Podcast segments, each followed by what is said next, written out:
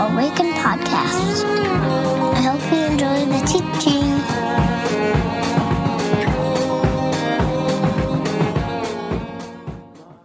Welcome to Awaken and our Sunday gathering.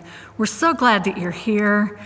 Um, if you're new with us, we want to extend a special welcome to you. Um, it's been really wonderful to meet with people who are new to Awaken through the past year.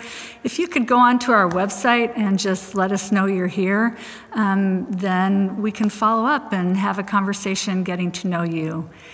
And also for um, all of us who have been around here for quite some time, I was really moved by Krista Kester's um, uh, words that she shared this past Sunday about how there's a collective energy when we gather together and how we are all missing that and longing for that.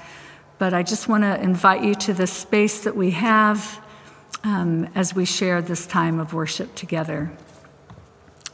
I'm bringing a reading for our call to worship by Howard Thurman.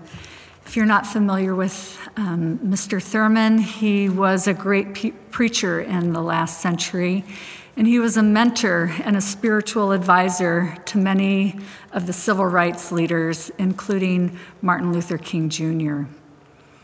Um, so, let me offer these words. I'm going to read this twice. Um, once as a call to worship to your heart, and once as a call to our worship collectively. This is Lord, Lord, open unto me. Open unto me light for my darkness. Open unto me courage for my fear. Open unto me hope for my despair. Open unto me peace for my turmoil. Open unto me joy for my sorrow. Open unto me strength for my weakness. Open unto me wisdom for my confusion. Open unto me forgiveness for my sins. Open unto me tenderness for my toughness. Open unto me love for my hates. Open unto me thyself for myself. And now, hear this collectively as a, all of us as we come to this time of worship. Open unto us light for our darkness. Open unto us courage for our fear. Open unto us hope for our despair. Open unto us peace for our turmoil. Open unto us joy for our sorrow. Open unto us strength for our weakness. Open unto us wisdom for our confusion. Open unto us forgiveness for our sins. Open unto us tenderness for our toughness. Open unto us love for our hates, and open unto us thyself for ourselves. Amen.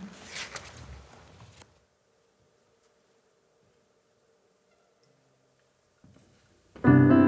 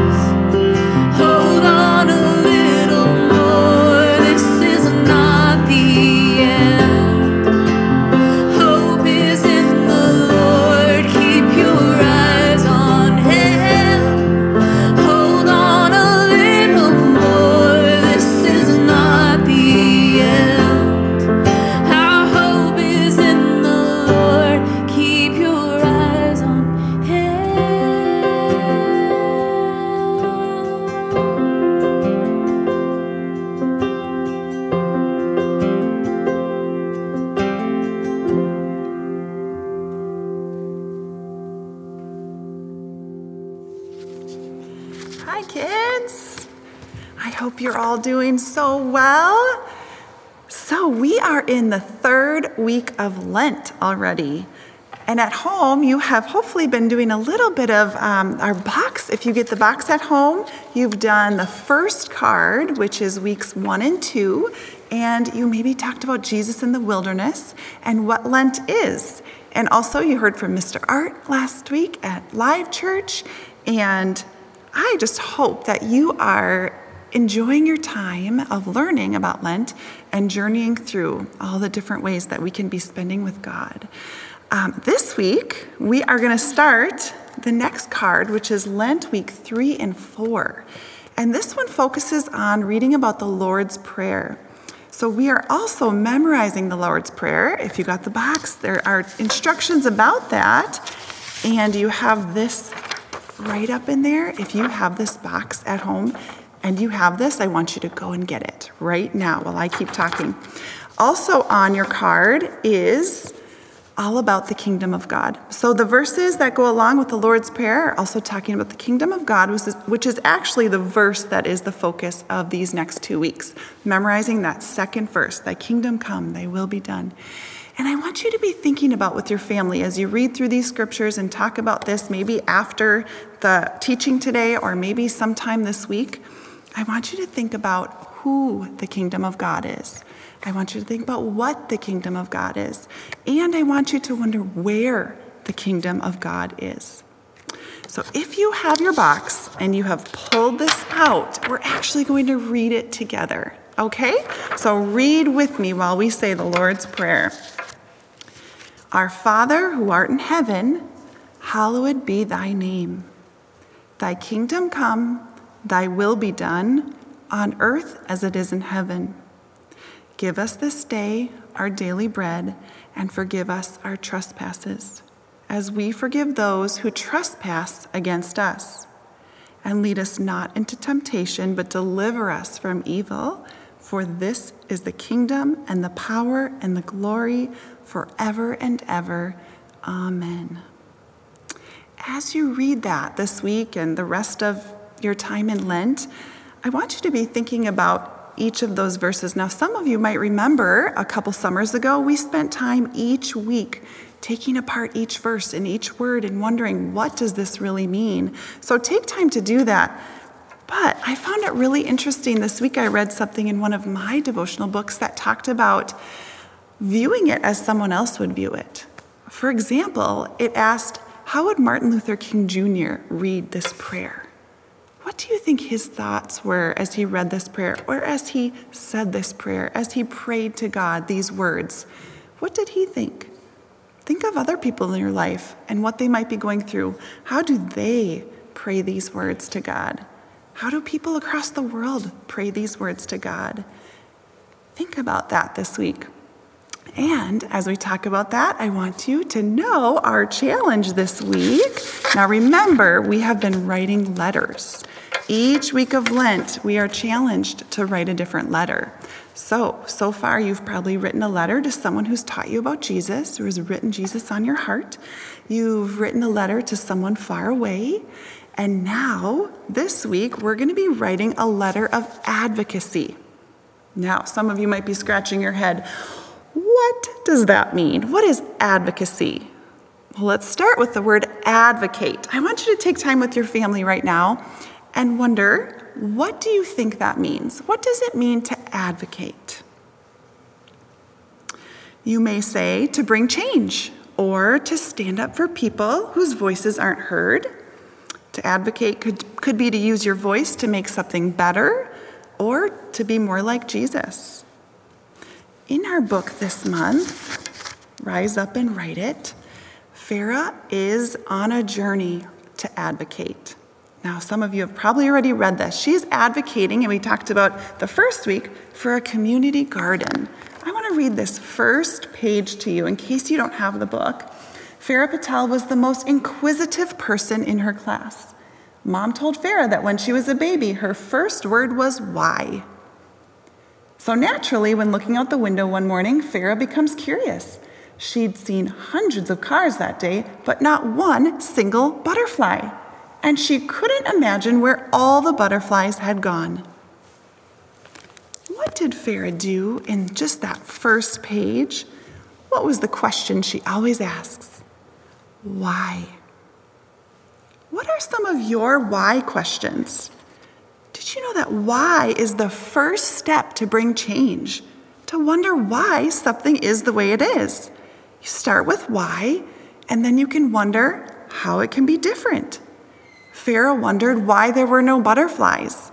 And after talking it over later in the book with her mom, she realizes that butterflies need nectar from plants. So the next thing is how? How can she change that? How can she make it so that butterflies, so she can see butterflies in her community? And like we talked about, that is just the first step of her advocating for a community garden. And you can even keep going and see the letter that she wrote. So your challenge is to write a letter of advocacy. Think of your why and then decide how you can make that change. How can you fix that why? Who in your community has control over that change? Is it something at school you want to change? If so, you might want to write your superintendent or the principal or your teacher. Is it something in your community that needs change? Then you would write your mayor or another or a city council member. And if it's a statewide change, maybe you even want to write the governor. And maybe it's something here at church. You can write us, write the staff. What you see around you really matters. And remember, we talked about how your words matter, and other people want to hear your words. I want you to take time with your family right now to think about what are some ways that you are thinking that you could bring change. What are some whys? I can give you so many ideas, but I want you to think about those. Maybe it's something about endangered animals, or maybe it's like we talked about, something at school, or maybe it's something about the books in your library at school and how they don't represent all people. Who could benefit from you joining with them and using your voice? Once you figure that out, I want you to start by writing a simple letter, just like Farah did. A very simple letter. Figure out who you're going to write it to, how you want to bring change, and sign your name. And who knows what could be next. And you know what? If you can't think of anything you want to advocate for, or maybe you just don't feel comfortable doing that quite yet, it is just fine to even write a thank you letter.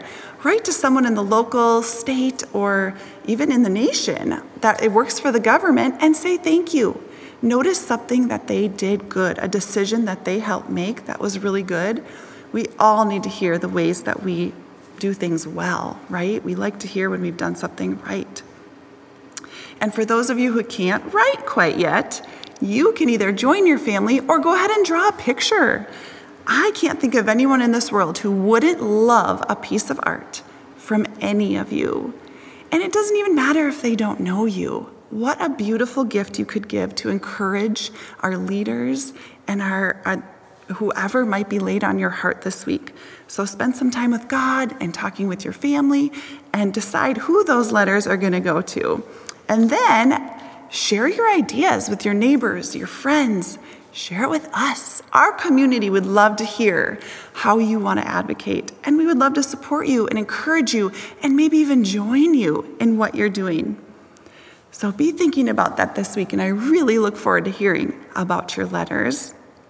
And then also a reminder to get those plants in their pots if you haven't yet, because I want you to be taking time this Lent to be watching them grow. So if you haven't done it yet, it's not too late. Get your plant, get your seeds in, and then I want you to nurture those plants. Have fun watering, not too much water, keeping them in the right sun and watching them sprout and grow.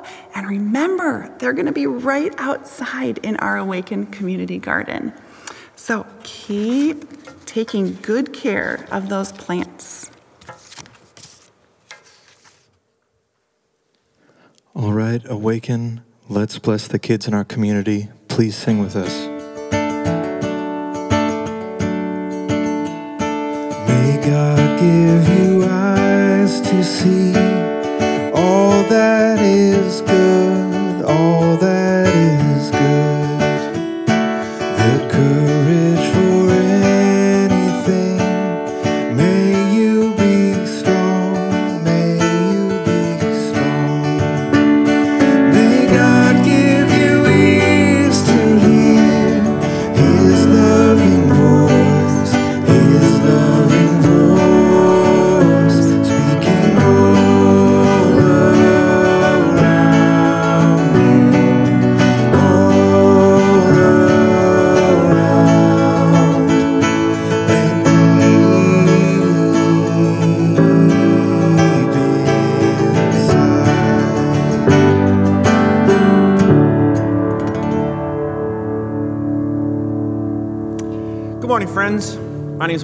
If we've not met, I'm one of the pastors here at Awaken. So glad that you're with us this morning.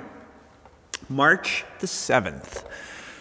The weather is turning, it's getting warmer. I've heard birds chirping outside my window. I've heard gutters melting. Isn't that a great sound? The sound of dripping water in gutters. Man, just makes you want to, just makes you come alive, truth be told. Um, but welcome back to, uh, uh, to Awaken. This is week three of Lent, as Mandy said. And I hope and trust that um, this journey towards the cross and uh, ultimately resurrection um, is what you need it to be and um, is doing what you need it to do. I trust that the Spirit is at work um, in each of our lives. And so, as we make this way from Ash Wednesday to Good Friday and ultimately to Resurrection Sunday, um, that things are happening in us. Um, today we can we continue our series, "The Power of a Letter." We've been exploring a number of letters that have been written by a person who was separated from a group of people or some. Uh, uh, yeah, groups of people that they loved and cared about. Uh, week one, we looked at Paul in his letter to Corinth, the church that he planted in Corinth, uh, where he writes, You yourselves are our letter, written on our hearts, known and read by everyone. You show that you are a letter from Christ, the result of our ministry. This idea that uh, the people had written something on Paul's heart, but also Paul had written something on their heart that lasted and that was, uh, that was fruitful and, and doing things in the world. Last week in our live gathering, Art Morrow and Elijah Zupfer and Chris Kester wrote letters to Awaken, which was really fun to hear. I'm grateful for those folks. And this week, as Black History Month just wraps up, we're actually turning our attention to Dr. Martin Luther King, who wrote a letter from a jail cell in Birmingham, Alabama in the spring of 1963. Uh, in this letter, there are some real famous lines, some that you might recognize. He says, Injustice anywhere is a threat to justice everywhere. Um, he's concerned not about the KKK or the radicals, but actually the white moderate who's devoted more to order than to justice. This idea of preferring a negative peace or the absence of tension instead of a positive peace in the presence of justice. And then he says this one I love. So the question is not whether we will be extremists, but what kind of extremists we will be. Will we be extremists for hate or for love? So, in this letter, um, Dr. King is actually responding to eight fellow pastors, eight white clergymen who have, um, let's just say, uh, they've got some, they've got a beef with Dr. King because of his presence in Birmingham, Alabama, and the protests that his organization was up to and leading. And so they, uh, they, they, they wrote a statement, and Dr. King is responding to this statement from his jail cell in Birmingham. So. Um, that's a little bit of context, the spring of 1963, and here is the section that I would like to focus on this morning an excerpt from a letter from the Birmingham jail. In spite of my shattered dreams of the past, I came to Bir- Birmingham with the hope that the white religious leadership of this community would see the justice of our cause and, with deep moral concern, serve as the channel through which our just grievances could get to the power structure. I had hoped that each of you would understand, but again, I have been disappointed. I've heard numerous religious leaders of the South call upon their worshipers to comply with a desegregation decision because it is the law, but I have longed to hear white ministers say, follow this, dec- this decree because integration is morally right and the Negro is our brother. In the midst of blatant injustices inflicted upon the Negro, I have watched white churches stand on the sidelines and merely mouth pious irrelevancies and sanctimonious trivialities. That is a great sentence, by the way. In the midst of a mighty struggle to rid our nation of racial and economic injustice, I have heard so many ministers say those are social issues and the gospel has nothing to do with. I've watched so many churches commit themselves to a completely otherworldly religion which made a strange distinction between bodies and souls, sacred and secular. There was a time when the church was very powerful. It was during the period that the early Christians rejoiced when they were deemed worthy to suffer for what they believed. In those days, the church was not merely a thermometer that recorded the ideas and principles of popular opinion, it was the thermostat that transformed the mores of society. Wherever early Christians entered a town, the power structure got disturbed and immediately sought to convict them for being disturbers of the peace and outside agitators. But they went on with the conviction that they were a colony of heaven and had obeyed God rather than man. They were small in number but big in commitment. They were too God intoxicated to be astronomically intimidated. They brought an end to such ancient evils as infanticide and gladiatorial contest. But things are different now. The contemporary church is so often a weak, ineffectual voice with an uncertain sound. It is so often the arch supporter of the status quo. Far from being disturbed by the presence of the church, the power structure of the average community is consoled by the church's often vocal sanction of things as they are. But the judgment of God is upon the church as never before.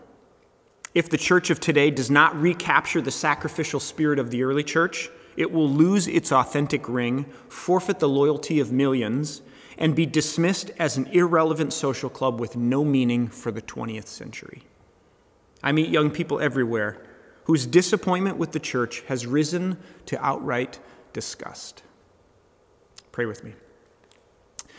God, this morning as we gather and we consider these words of Dr. King written so long ago, uh, it's my hope and prayer and my belief that um, they carry a prophetic edge, a prophetic word and tone that not only spoke to the church of 1963, but to the church of 2021. And so, God, I pray that you would give us the wisdom, the eyes to see, the ears to hear, the courage to see things for what they are and name things for what they are, and to step out in faith and courage towards the things that are dear to your heart. I pray in the strong name of Christ and by the power of the Spirit. Amen. So um, that is a real zinger of a letter, is it not? Um, and today I want to draw attention to three parts of this letter. Uh, it was written 58 years ago, but there is there is a like a power in the words that Dr. King wrote so long ago, and I think. Uh, worthy of listening to and hearing again and maybe considering this morning. So, three things the social gospel, thermostats and thermometers, and then finally, ineffective voices with uncertain sounds. So, let's tackle the first one social gospel. King writes, in the midst of a mighty struggle to rid our nation of racial and economic justice, I have heard so many ministers say, those are social issues, and the gospel, or which the gospel has nothing to do with. Um, there is, especially within evangelical Christianity, this trope that has continued to come up over and over again. And that is that there is the gospel, and then there are social issues, that uh, this desire to divide up the world between that which is sacred and that which is secular, souls and bodies, eternal and temporal. Um, and in order to really understand like why he's having to even refute this idea, a little history. So bear with me if you will.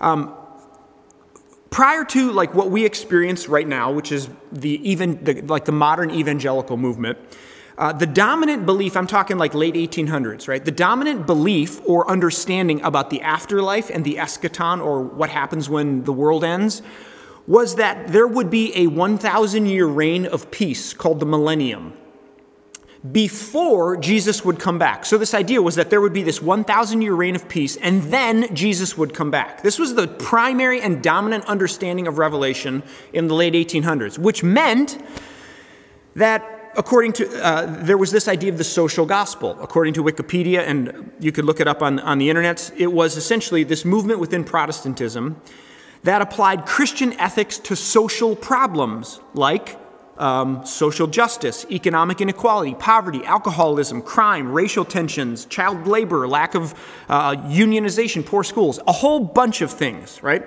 There was this great interest in reforming society because that would lead us to this 1,000 year reign of peace. And the church had an active role in that, so they were, they were, they were the loudest voices in the room in, at times.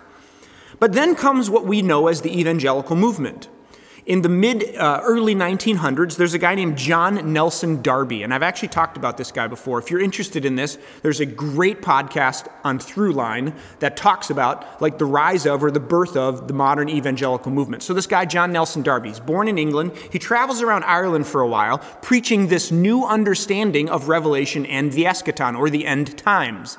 It's called dispensationalism. And with dispensationalism comes a number of things, but most importantly for our topic today, is the idea of a pre tribulation rapture.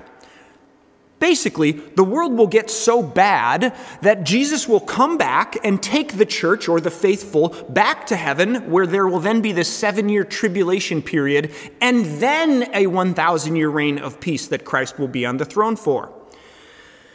Now, why am I? Uh, and, and so evangelicalism and fundamentalism like sweeps across America in the wake of World War I and World War II, which highlighted sort of the failure of modernity or the failure of the Enlightenment because it was a gigantic failure on a worldwide scale, right? So why does any of this matter? Because in fundamentalism, in evangelical fundamentalism, the only thing that mattered was your soul, getting your soul to heaven so that when Jesus comes back, he takes you and doesn't leave you. Thank you, Kirk Cameron and Nicolas Cage. so people could be in poverty, they could be unjustly incarcerated, they could be hungry, they could be uh, under the boot of unjust systems, and it didn't matter because what mattered most was someone's soul. So, as long as you cared for, as long as that person was saved and they were going to heaven when they died, that's when God would wrong all or right all the wrongs. But right now, what concerns us the most in this movement and understanding of how to read the Bible is saving people's souls. This is what King is referring to. These pastors were saying that economic and most more importantly, racial injustice was a social issue which the gospel had no concern for. How can they say that? Thank you, history lesson. And if you think about it, this, this, this idea that I've just explained to you was one of the primary logics at play among the earliest Christians who founded America and the justification for the enslavement of black people, the enslavement of Africans, and the mistreatment of indigenous people. Why? Because only their souls mattered, their bodies didn't matter. Did you know that when, in, in, like the, the English colonies, when someone was baptized, they were considered a brother or sister in Christ and they could no longer be enslaved? Which is a problem if you're a slave owner. So we just changed the rules. Basically, when America started, there was this big controversy in Virginia. We got to save the souls of Africans, right? But if we save them, if they get saved, and then we baptize them, then they can no longer be slaves because they're our brothers and sisters in Christ. So we change the rules and say that baptism doesn't actually change the enslavement or freedom of a person. So we could get them saved, baptize them, and then still enslave them. Hear me now, friends. This lie that King is responding to is, this, is a dragon released from the pit of hell with Satan himself riding its back. The idea that you can separate the world into sacred and secular, bodies or souls and bodies, uh, the gospel, the good news about Jesus, and then all of these other social issues is absolutely and re- utterly ridiculous. And it's actually really dangerous because it allows people, it, it allows people to for oppression to continue and for, for, for enslavement to continue and for hunger to continue and poverty because all we care about is souls. And I would argue, like, with my, till my dying day and the last breath in my lungs, that that is a completely foreign idea to the story of, we find in the Bible and, and what Jesus talks about and preached and lived his whole life. So King refutes it, and I would say to you this morning I reject it. It's not a biblical reading, it's not a good understanding of what Jesus is up to and I would encourage you to reject it. He's in jail writing a letter to white pastors because of that lie and that ideology that persists even today. King goes on and he says, There was a time when the church was very powerful. It was a period in the early Christians rejoiced when they were deemed worthy to suffer. In those days, the church was not merely a thermometer that recorded the ideas and principles, but it was a thermostat that transformed the mores of society. The church is intended to be a thermostat, not a thermometer. Now, this seems very simple, right? Easy, Micah. Thermometer, thermostat. I get it. They sound the same, but they are not. Think about this, right? A thermometer takes the temperature. That's all it can do. It, takes the temperature of an already existing situation or, or room. Uh, it's, it, it, it, can only respond and reflect a reality that already exists. And that way, it's passive. It can only be employed by an outside agency or force. A thermostat, on the other hand, actually has the capacity to determine the reality in the room. It is a force in and of itself, insofar as it is connected to the source, right? You hear Jesus I'm the vine, you are the branches. Remain in me, and I will remain in you. A thermostat is. Uh, it's worthless on its own if it's not connected to something. It's just a dial. In fact, there's a thermostat right there. It's just a dial hanging on the wall. Oh, it's cute. It's interesting. It's very nice, Mike. It's a fun tool. But when it's connected to a source of heating and cooling, it can actually determine the reality in the room. And this is how Dr. King talks about the church a community of people that literally has the power to change the reality on the ground. And in the earliest churches in the ancient world, that's what they did. Where some particular um, gender or sexes of babies were determined more valuable than others, and human life was thrown away, quite literally, the church would come in and take in those children because they valued life in a way that other people didn't and culture didn't. And what happened was they actually began to change the culture. They began to change the temperature in the room because they knew themselves to be a thermostat, not a thermometer. We support an organization called, uh, used to be called the Sheridan Story, it's now called Every Meal. Every Meal is actually changing what's happening on the ground in schools and with education as it relates to hunger and, and, and learning and poverty. This is a group of Christians who understood themselves not just as thermometers to say, yep, lots of kids are hungry, but actually as a group of people who could change the reality on the ground. And that's what they're doing. And we support them, we partner with them. You're a part of that.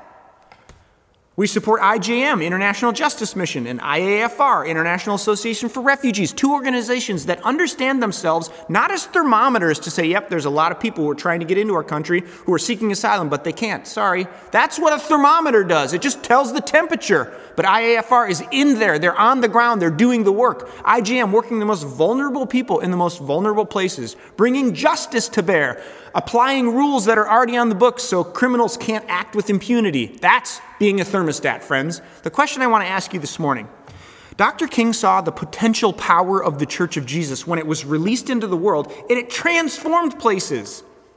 Do you see the church that way? Do you see Awakened that way?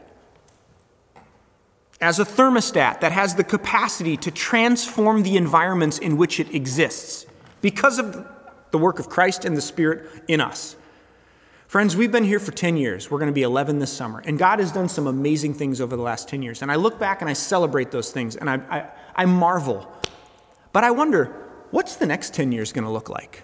What's the next hill? What's the next grand adventure and caper? I feel like COVID has kind of like stunted a little, a, a, few things, not to mention our sort of forward movement in the world. We've kind of just, you know, like steadied the ship, as it were, for the last year. But, you know, Lord willing, this is, uh, there, is a, there is a dawn on the horizon. There is a new day coming down the road, yes.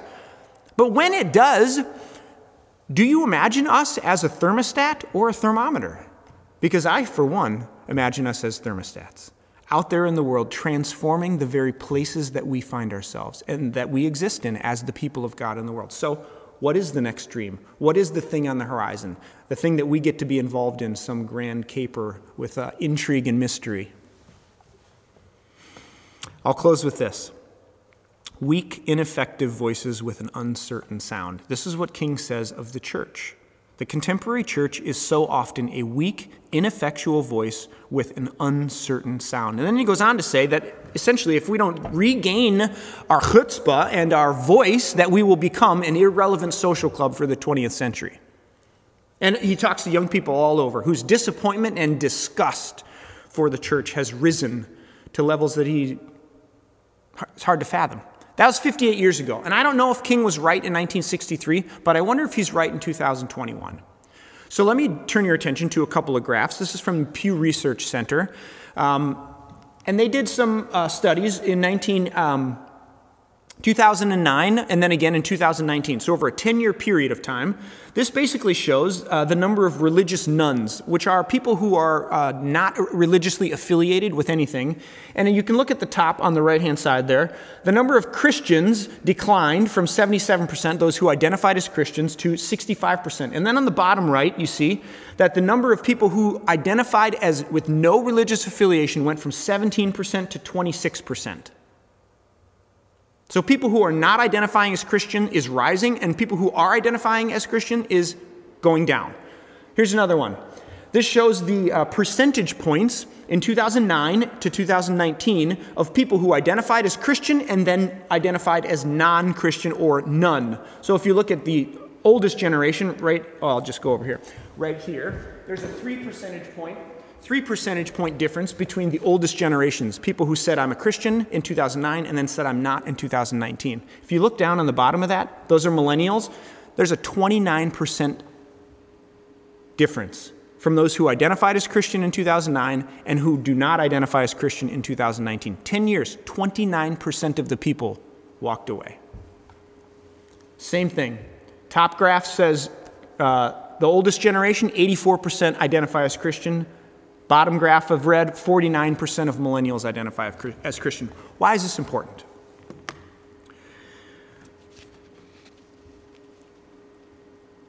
King is arguing in this letter that the church has lost its voice, that its voice has become ineffectual and uncertain. And I wonder if that's true in 2021. And if you look at the data, and numbers don't lie, the answer is yes. It would appear that among young people in America, it, they believe that the church's voice is ineffectual and uncertain. Why? Let me, let me close with a few questions. How does the church get to a place where its voice is ineffectual and uncertain? And how does it become the the defender of the status quo? Furthermore, what is the status quo that the American church is defending? or at the very least, not speaking out against.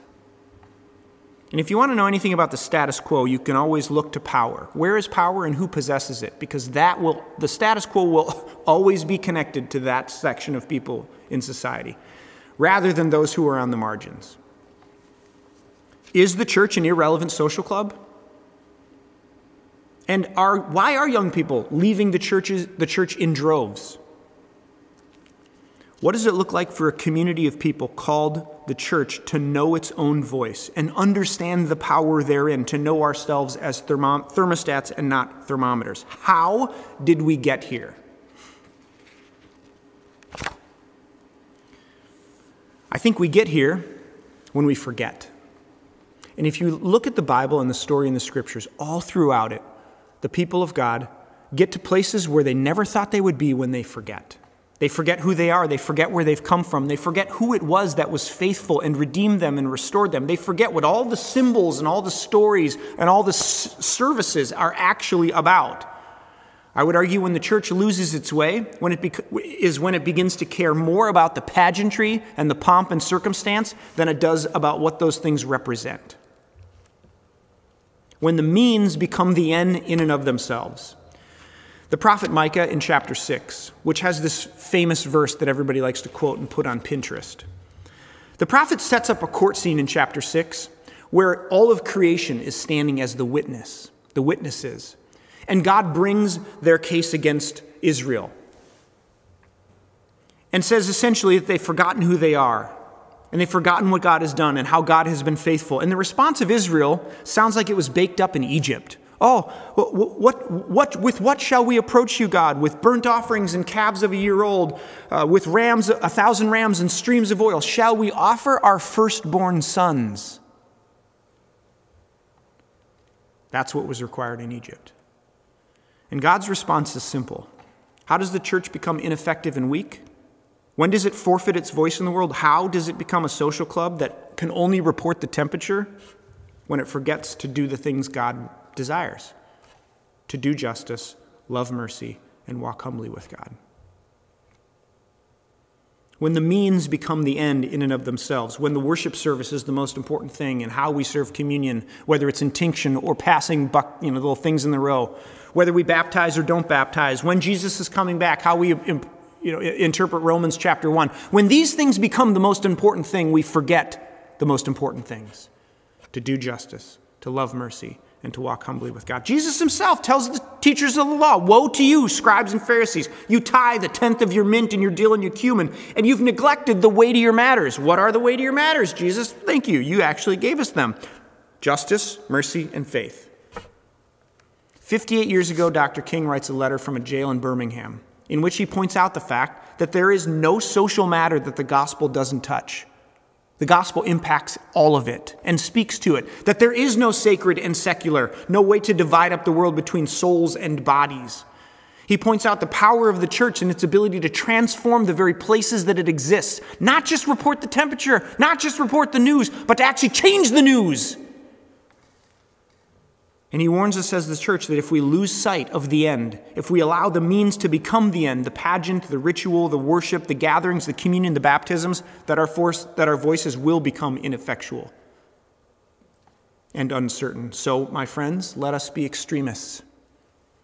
Let us be extremists for love, who prefer and seek justice over the absence of tension or conf- and comfort let us become thermostats who transform the very rooms that we're in with the love and the power of Christ, which lives in each of us. I'm going to offer a word of prayer and a time of silence. Today is March 7th, and tomorrow our city begins a journey, an uncertain one, with the trial of someone who uh, is charged with the death of George Floyd. And so I want to give us some time to sit in silence and ask, Holy Spirit, come. So pray with me if you would. God, as we uh, worship together, sing together, and bind our hearts together, um, as we study your scriptures and the prophets among us in this letter, I pray and I trust that your Spirit is at work, that the words in this letter were prophetic and um, reflected your heart in so many ways and still do. And so, in the next few moments of silence, would you be with my brothers and sisters? As we consider what it means to be the church, who has a voice and can actually change the reality in a room by the way we love and sacrifice ourselves. Lead with humility and kindness and gentleness as we pursue justice and righteousness. So, Holy Spirit, we, uh, we just throw ourselves at your feet in this moment and ask that you would speak, that you would bring comfort, that you would bring healing, that you would bring justice.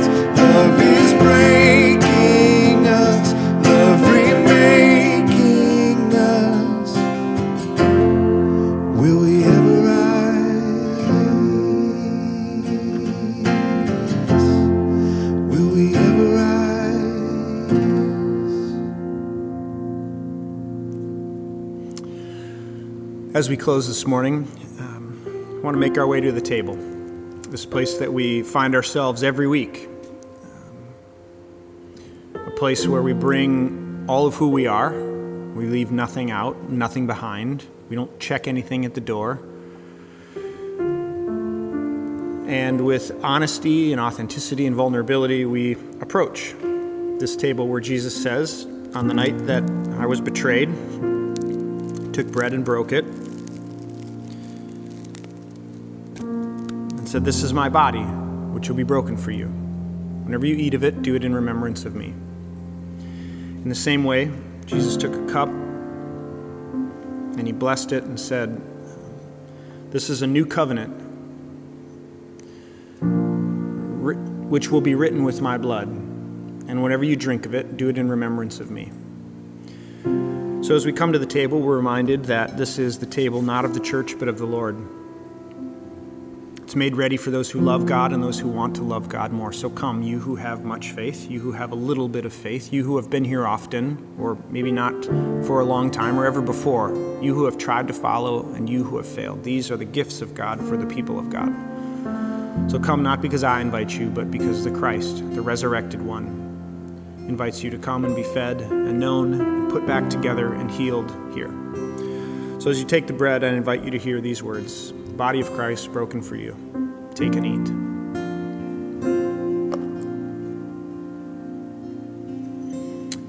And as you take the cup, I invite you to hear these words the blood of Christ shed for you. Take and drink. Friends, it's always good to be together. I hope and trust that uh, our time is what you need it to be and that the Spirit is at work doing and saying the things that it wants to say. Uh, a couple things you should know just by way of community life, things happening around here. Um, I'll, I'll, note two. Um, one, there's a contemplation gathering this Thursday night, uh, March 11th, 5 to 8 p.m. The sanctuary will be open. Um, based on what might happen this week, um, you might need that space. And um, I want to invite, you, I want to encourage you to, to take it.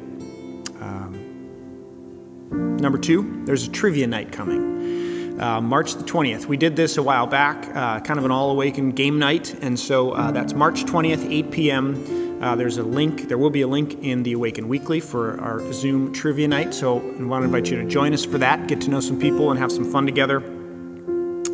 Um, and if you have questions uh, about other things, please let us know. All our staff emails are on the website. Um, we'd love to love to hear from you. So, um, as you go, uh, I want to invite you this week to write a letter to someone who is in public service, whether it's your local school board or your park commission, your rec, parks and rec people, uh, your senator, your representative, your state representative, president of the United States himself, any, somebody, anybody who's in public service, um, advocating for change, advocating for something that you believe is close to the heart of God, um, that isn't happening in our society our culture, in our world, um, or to thank them for their service. So, um, should you choose um, to write a letter this week, that that's maybe one idea of who you could address it to. So, um, receive this blessing. The Lord bless you and keep you. The Lord lift up his face to shine upon you and be gracious unto you. The Lord lift up his countenance to you and give you his peace. In the name of the Father, and of the Son, and of the Holy Spirit. And the church said together, Amen and amen. Grace and peace, friends. See you next week.